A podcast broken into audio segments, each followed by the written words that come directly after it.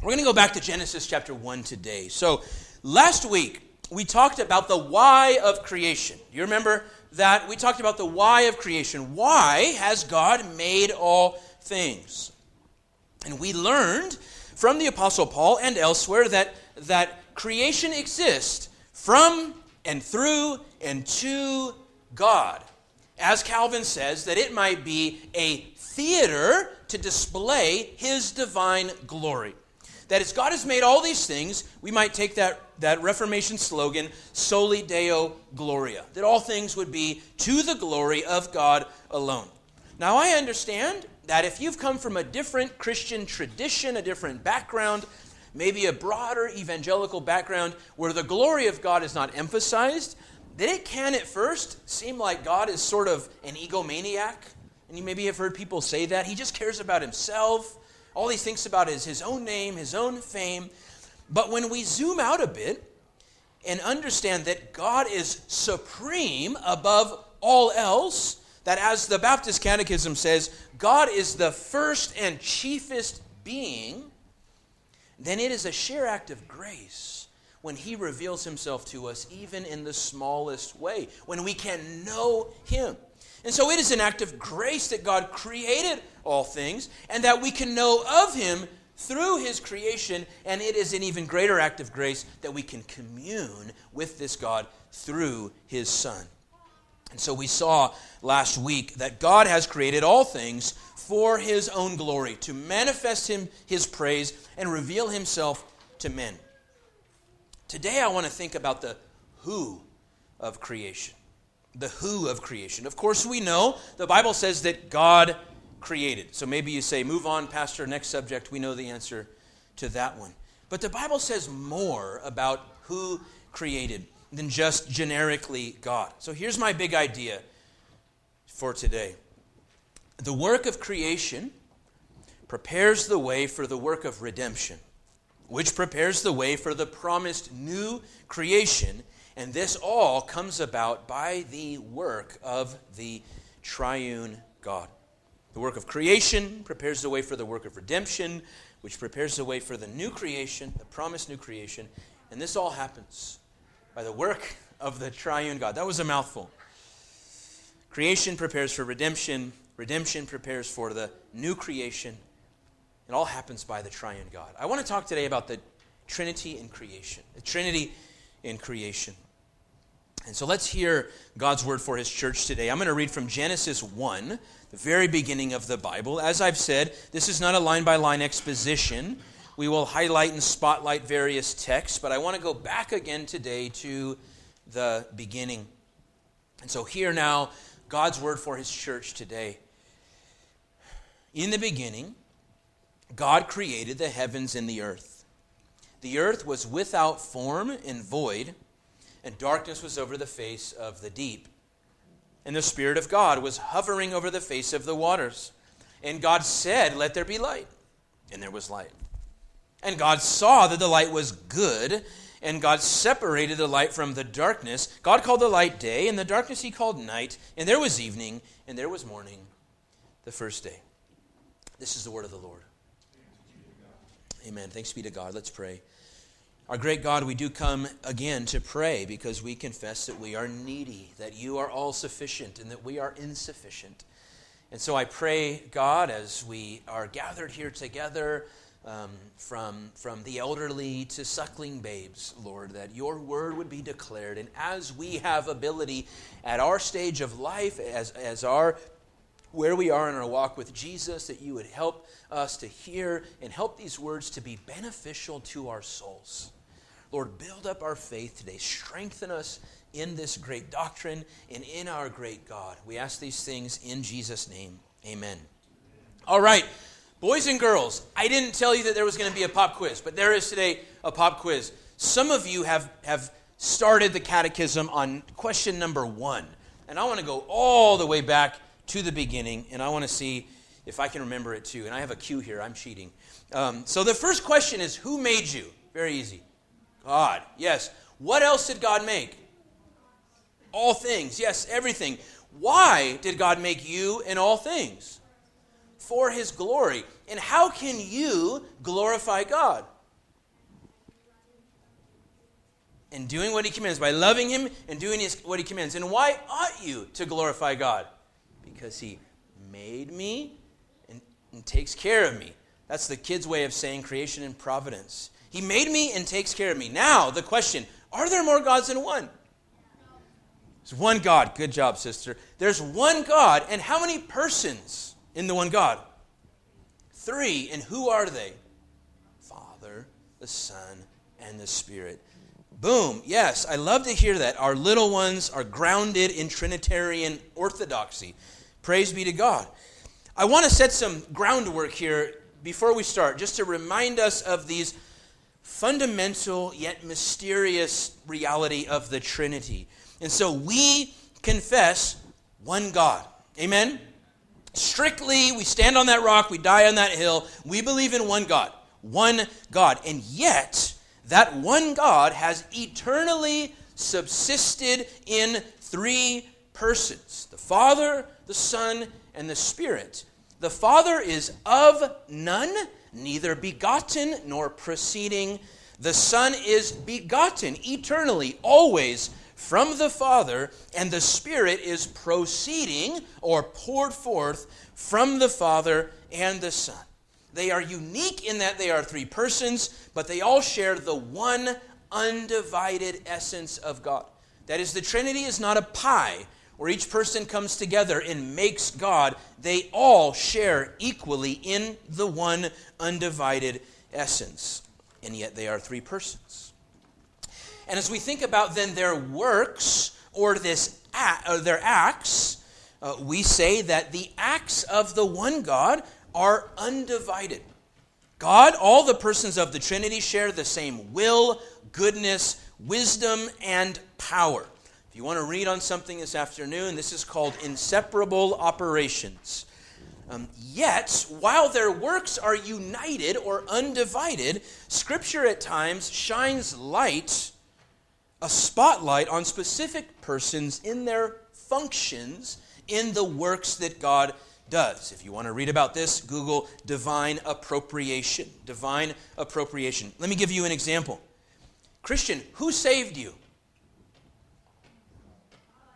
Does anybody know who saved them? God did, yes. Did Jesus save you?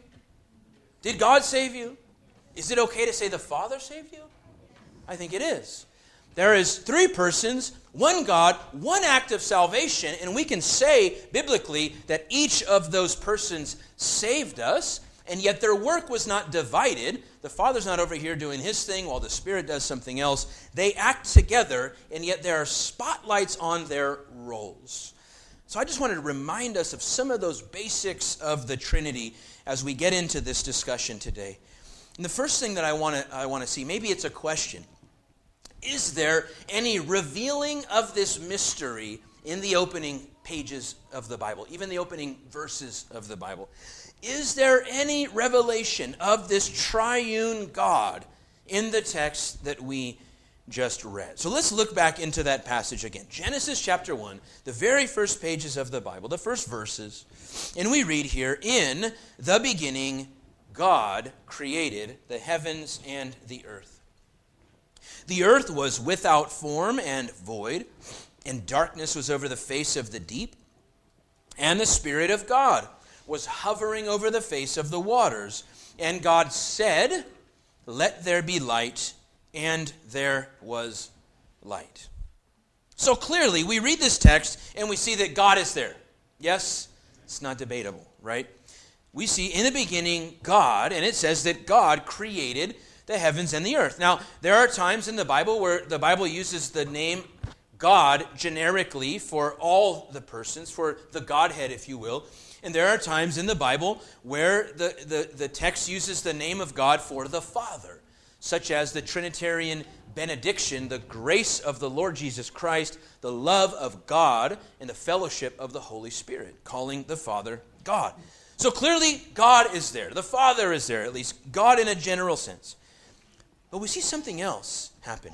We see God speaking, right? We see God's word presence there in the creation account. And notice, it is not God's presence that brings about creation, it is God's word that brings about creation. It is the sovereign, authoritative speech of God that brings creation into existence from nothing.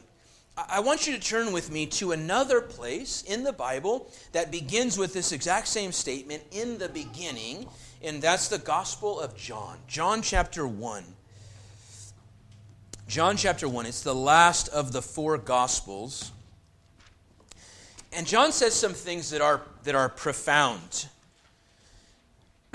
I fear that as Christians, just like anything else, you get something new and shiny and you're sort of captivated by it. And over time, it's like the child's toy. It's on the ground, it's under the bed, it's broken, set aside.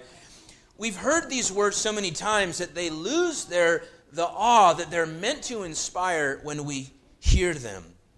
And so let's read John chapter 1 and verse 1. Here's what he says In the beginning was the Word, and the Word was with God and the Word was God. He was in the beginning with God. All things were made through him, and without him was not anything made that was made. And so, John, I believe very clearly, is taking his readers back to Genesis 1 1. If you were, if you were a Jew who had cut your teeth on the writings of Moses, then someone gives you this gospel according to John, and you open it up, and the first thing you read is in the beginning. Where's your mind going? It's going back to creation, back to the very opening words of the scripture. Now let's see what he says about this word. The first thing we read is that the word was in the beginning. Now we don't know who the word is, we don't know what the word is. Is it a what? Is it a who? But we see that it was in the beginning he takes the reader back to Genesis 1 and says that the Word was there. Secondly, he tells us that the Word was with God. Now, I think for the first century Jew, this alone is a profound thing because he's read his Bible and he's been taught all of his life that there was one God, and when that one God created, there was no one else there. It was just the one God in the beginning by himself. And now John is saying that whoever the Word is, he was in the beginning and he was with God. And he is distinct from God. Notice, the Word was with God. So he's not God if he's with God. But then he says the most profound thing um, that I think a first century Jew, rightly initially reading this, not understanding the Messiah yet, would say idolatry, would say, no, this is, this is wrong. He says the Word was God. That is the Word that was in the beginning with God, that is not God, that is distinct from the Father, is also God Himself, is divine Himself. And He goes on, when He speaks about this Word, to say, He was in the beginning. And so He's not talking about just words here, He's talking about a person. He calls Him He, He calls Him Him. And so, what can we learn about this person?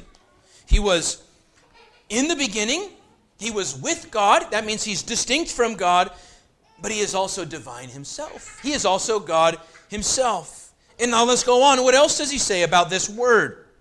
He says that all things were made through the word, through the Son.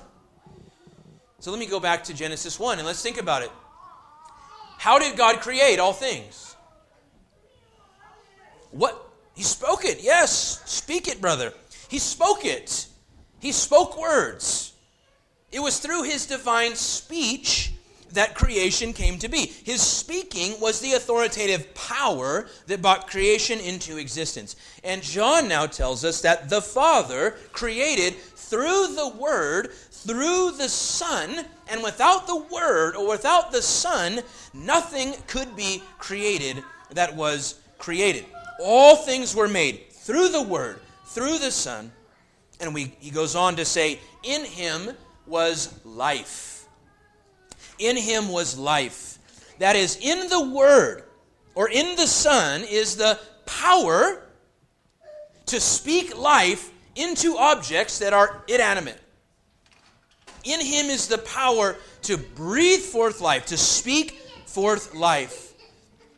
And in him was light in him was light. One brother said, in him was light that is inextinguishable, light that could not be overcome.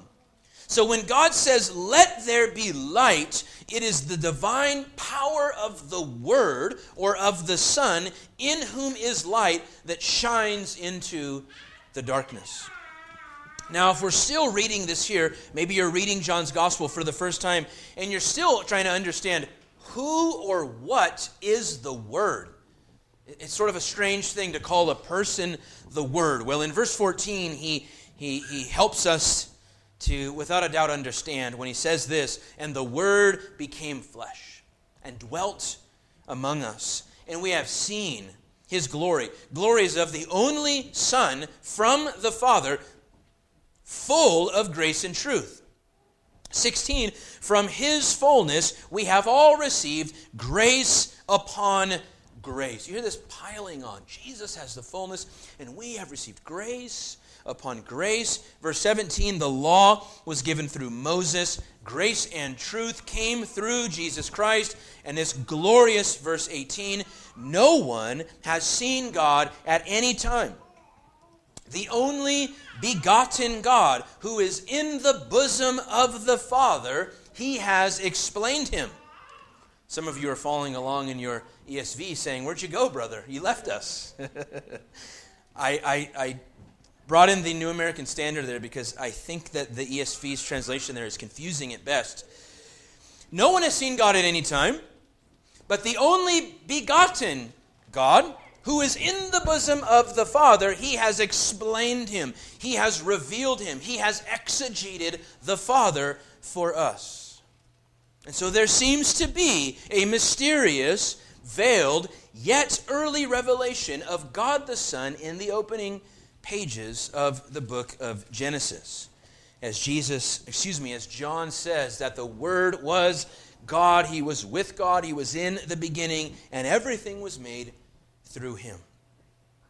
Let's go back to Genesis chapter 1, and we see another person there. And I think this one is, is far less mysterious and far less hidden, at least his identity. We don't know everything about him here, but look at verse 2. And the Spirit of God was hovering over the face of the waters. Now, what are we to understand about the Spirit of God here? Uh, some people would tell us, now, these are people that reject the doctrine of the Trinity, but some people would tell us that, that the Spirit is the active force of God, the power of God that emanates from Him. It's His strength being poured out. The Spirit is not a he or a him or a who, but it's more of a substance, it's more of a thing. It's the power that radiates from God. And, and those that reject the Trinity, that we would call Unitarians, that believe that God is one in, in essence and in person, that would reject the deity of the Son, Jesus Christ, would say the Spirit is not a person, he is simply a force.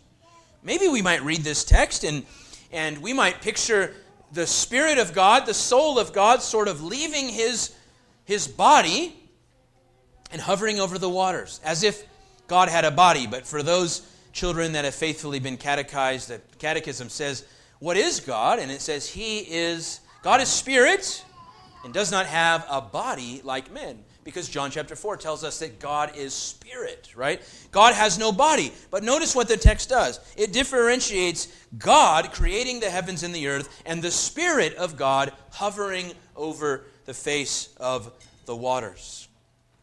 So, all that to say, there seems to be some seed form mysterious revelation of this triune God, even in the first three verses of the Bible.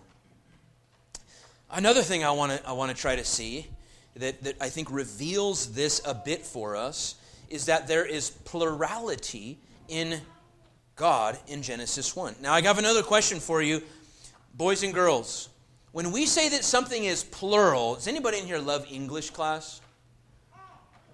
Good job. I despised it as a kid. Good for you. Um, English class, anyone? When we say something is plural, are we saying that it's one or more than one?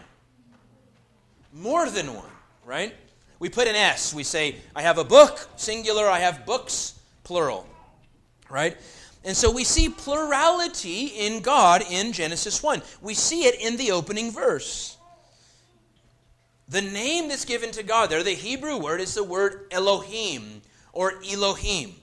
Now, Moses could have chosen a different word. There is a singular uh, version of this word, but he chose a plural noun. He says that God, plural, created singular the heavens and the earth. And he does this again in Genesis chapter 126. And we have to wrestle with this. Let me read this to you. Maybe you've seen this before and you've chewed on it. You've said, What is going on here? Genesis 1 and 26. Then God said, Elohim, plural, said, Let us make man in our image after our likeness. Now, let me ask you a question, beloved. Whose image are we made in? God's. But God there says us. And He says we. Now, there's been some answers given for this, some ideas. Uh, some folks would say that in ancient times, kings would speak of themselves in the plural form. And They call it sort of the royal we. Speaks of majesty when instead of saying just I, when he says we, it's as if the whole kingdom is behind him as he speaks of himself and his position as king. Um, others would say that this is about the heavenly assembly of angels.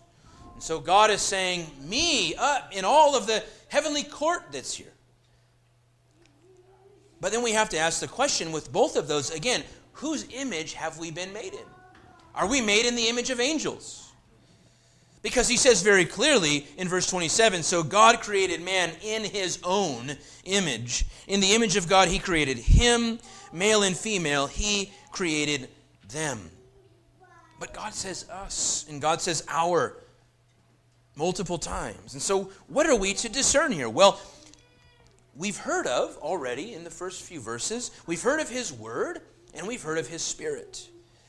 And so, no, you cannot build your whole Trinitarian doctrine off of Genesis chapter 1, but it does seem, as we look back now in hindsight, having all of God's revelation, that God is revealing to us in seed form the fact that there is something more going on than a Unitarian God, than one single person in the Godhead. We see all three persons acting in creation. Let me, let me show this to you as well. I'm just going to read some verses. So, the Bible attributes creation to each person of the Trinity. 1 Corinthians chapter 8, this is sort of the, the Christian Shema, uh, which is connected to Deuteronomy 6 4. 1 Corinthians 8 and 6 Yes, for us there is one God, the Father, from whom are all things and for whom we exist. So Paul says very plainly there's one God, the Father, even. And from him all things exist, and for him all things exist. Or we could read Isaiah 45 and 11. Thus says the Lord, the Holy One of Israel I made the earth and created man on it. It was my hands that stretched out the heavens, and I commanded all their hosts. And so clearly the Bible attributes creation to the Father. But it also attributes creation to the Son. Let me read that 1 Corinthians verse again.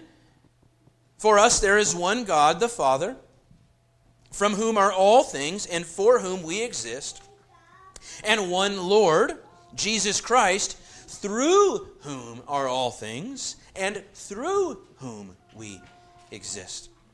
Or how about Paul's writings in Colossians chapter 1? For by him, Jesus, all things were created in heaven and on earth, visible and invisible, whether thrones, dominions, rulers, authorities, all things were created, here's that word again, through him and for him.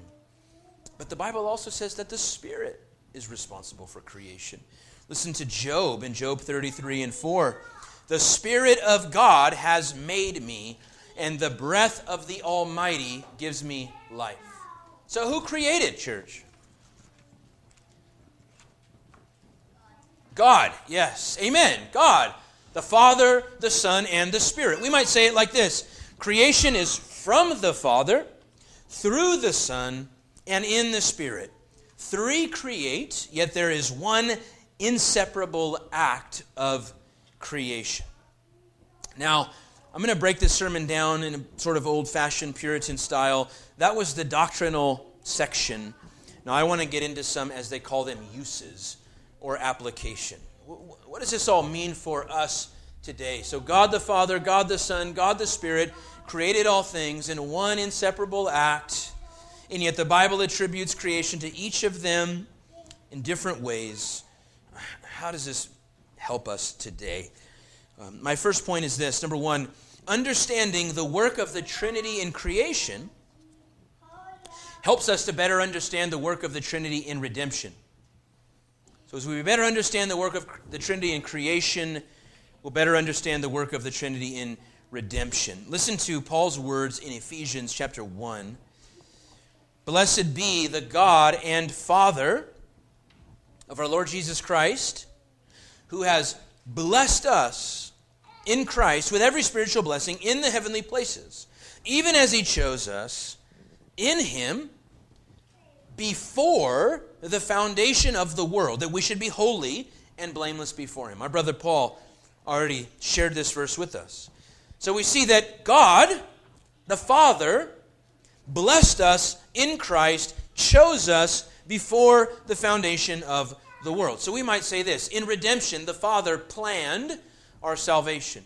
Maybe we would say he's the architect, if you will. As, as Jesus says, All that the Father has given me, I will raise up on the last day.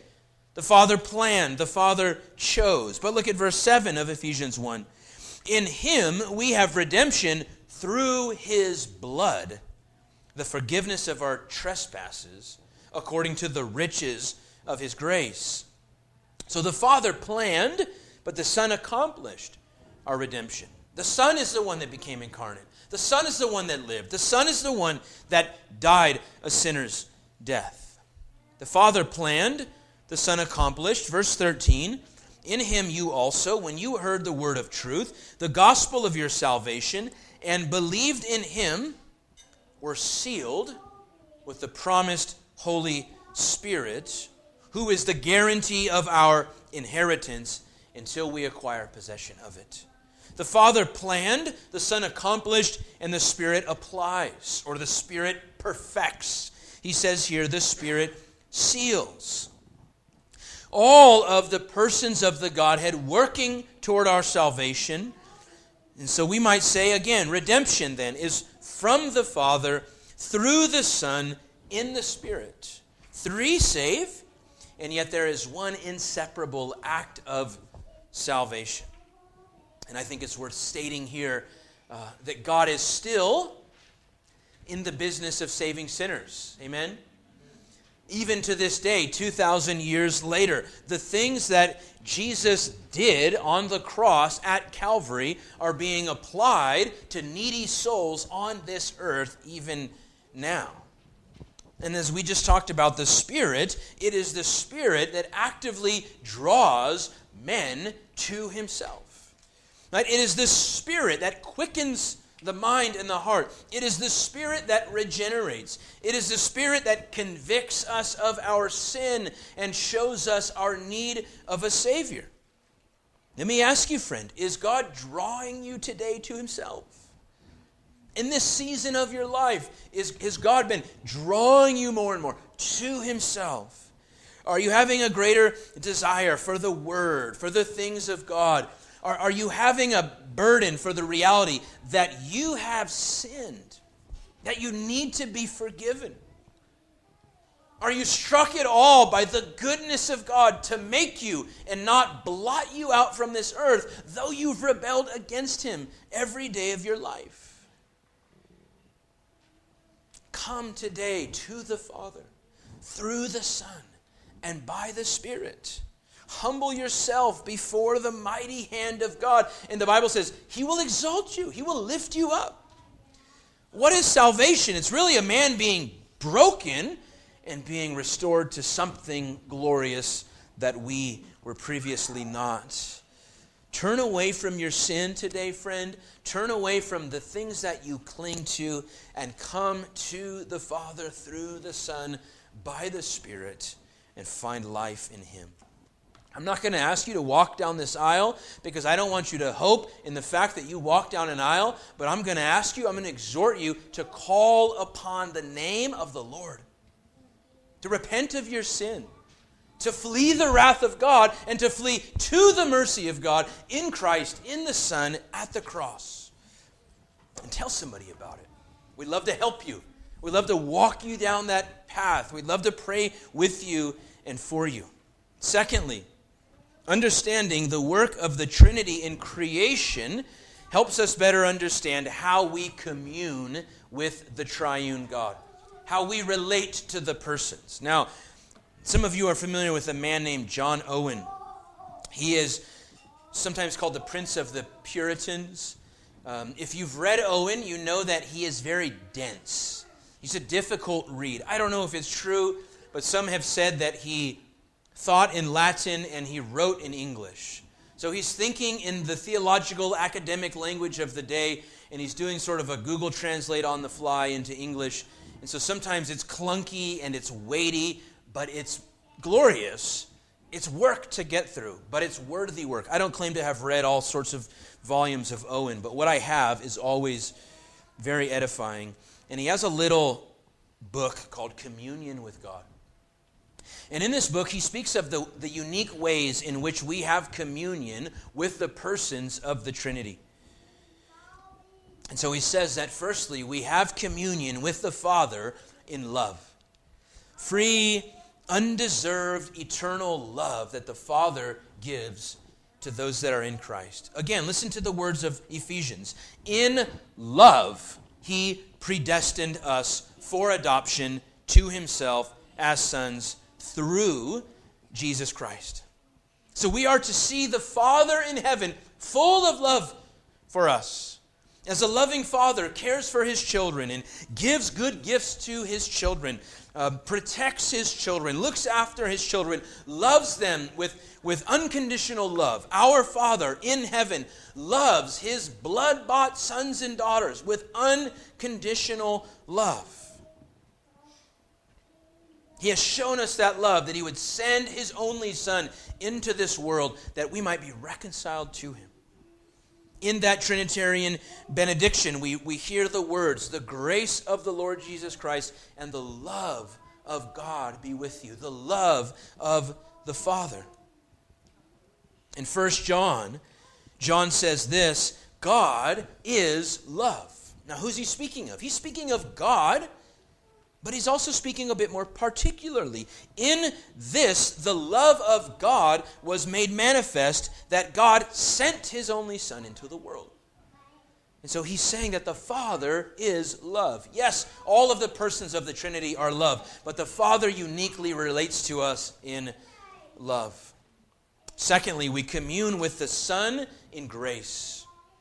We commune with the Son in grace. We commune with Jesus as our mediator the one who became like us, who graciously purchased our freedom, who delivered us from the wrath of God and the peril of our own sin. We read in the Bible that it is by grace that we've been saved, as we heard earlier, that we have redemption through his blood according to the riches of his grace. When Paul is wrestling with the, the thorn in his flesh and he's pleading with God, remove this from my side, what does Jesus say? My grace is sufficient for you. My grace is enough to carry you through this trial. My power is made perfect in your weakness. We read in John 1 that from his fullness we have all received grace upon grace. There's this piling on of grace that saints in Jesus Christ receive. We've been justified by his grace as a gift. And we read in that benediction, the grace of the Lord Jesus Christ be with you all. And think about what this grace, what context this grace comes to us in, beloved. This grace comes to us in the context of a marriage union. We talked a bit about this in Sunday school. Um, it's something that's maybe underemphasized, maybe at least from my own ministry. There's something odd about calling Jesus our husband. And yet the Bible props this up as a glorious truth that Jesus is our bridegroom and we are his bride. Listen to Isaiah 54 and 5. Your Maker is your husband, the Lord of hosts is his name, and the Holy One of Israel is your Redeemer, the God of the whole earth, he is called. And so, as an imperfect, flawed husband in this life is loving and giving and sacrifices for his wife, Jesus times infinity is loving and giving and sacrificial for his bride, the church. Jesus Christ will not break his marriage covenant with you, beloved. Amen? He bestows the gifts of his grace upon his purchased church. And thus we enjoy communion with Christ, our, our bridegroom, by grace. And thirdly, we enjoy communion with the Spirit as our helper and our comforter. As our helper and our comforter. You remember in John 16, Jesus is preparing to depart from this earth. And he's warning, he's preparing his apostles. You're going to be excommunicated from the synagogues. You're going to be put out from the community. You're going to be mocked and ridiculed. You're going to be brought before magistrates. Men will think that they're serving God as they seek to take your life. And he says, But fear not. Why? Because he will send his spirit to come alongside them he will send his helper and his comforter to be with him. And Jesus goes on to say, now I don't know if you're like me, but maybe you had at times a little bit of a holy jealousy as you see the apostles and they walked with Jesus, they heard his preaching, they sat under the God man and, and were sort of jealous, like if I just had that. I mean, John laid his head on the breast of the Redeemer. And yet, Jesus says, It is better that I go and send my spirit. Now, why is that, beloved? I, I believe, at least partially, the reason here is because Jesus can only be in one location at any given time, right? His body is not omnipresent. And so when he's on the earth, he is stuck in one locale. But the Spirit of God can minister to every single individual in the church at any given time, all the time. He's not limited by the infirmities of Jesus' humanity. The Spirit of God does not need to sleep, He does not slumber. Jesus, as man, had to sleep. He grew weak and weary, He had to rest His head. And the Spirit of God comes to us to comfort us to help us. He applies the work of what Jesus did to all the elect. Even now, grace comes from God, a, conduit from heaven through the means of grace for needy souls on this earth, as the Spirit of God takes that which Jesus did and bought for us and applies it and brings it to us as a gift. So that the infinite, eternal, transcendent God can be here and near to his church near to you in your troubles, beloved. Thirdly, understanding the work of the Trinity in creation helps us to marvel at the incarnation. Another pop quiz, boys and girls. What in the world is the incarnation? We hear in that word incarnate, right? And that is Jesus becoming a man, right? Jesus taking a human nature to himself. Jesus taking on flesh. John 1:14. I want to read something to you from the book of Hebrews. Listen to this, verse 5 of chapter 10. Consequently, when Christ came into the world, he said, Sacrifices and offerings you have not desired, but a body you have prepared for me. A body you have prepared for me. Now, do you see the connection between creation and redemption?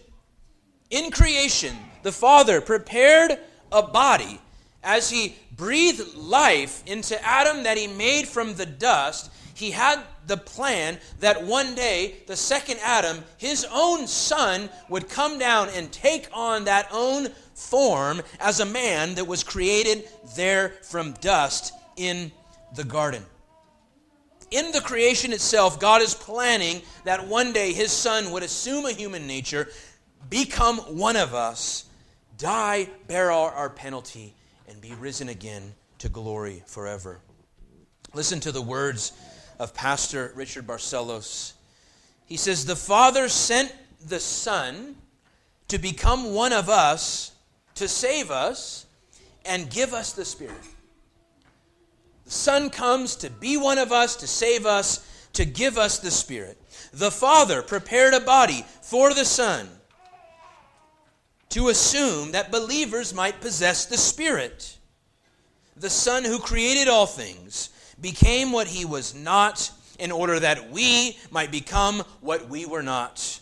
The Son of God became man for us and for our salvation. Marvel at the reality of creation, preparing the way for the second Adam in the work of redemption. And lastly and finally, number four, understanding the work of the Trinity in creation supports and builds up our faith in God. Thomas Watson says this He that made all things with a word, what can he not do? What can he not do? We've said that the Father planned and oversaw. The Son was the divine word that brought salvation into action. And it was the Spirit that perfected, the Spirit that finalized God's work in creation. God spoke and it came to be, beloved. Remember last week we heard that He never lifted a finger, He exerted no energy. The storehouses of His power remained infinitely full. He could have created a, a, a, million worlds by the word of His power. There was not one bead of sweat that He had to wipe off of His brow at the work of creation. And Thomas Watson goes on to say, Rest on this God for help. Lean on this infinite creator in your time of need. Cast your cares on the one that made all things. Because no trouble is too large. Amen. No sorrow is too dark.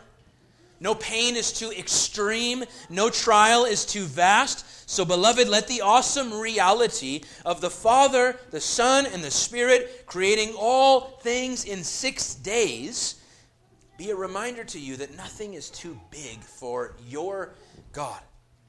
So, whatever you may be facing today, whatever troubles have come your way this week, whatever you're burdened by, whatever you're walking through, however low this valley may feel, however good things might be, your God, the Creator God, is able to bring you through them all unscathed and unharmed, and better for it in the end. Amen. Let me pray.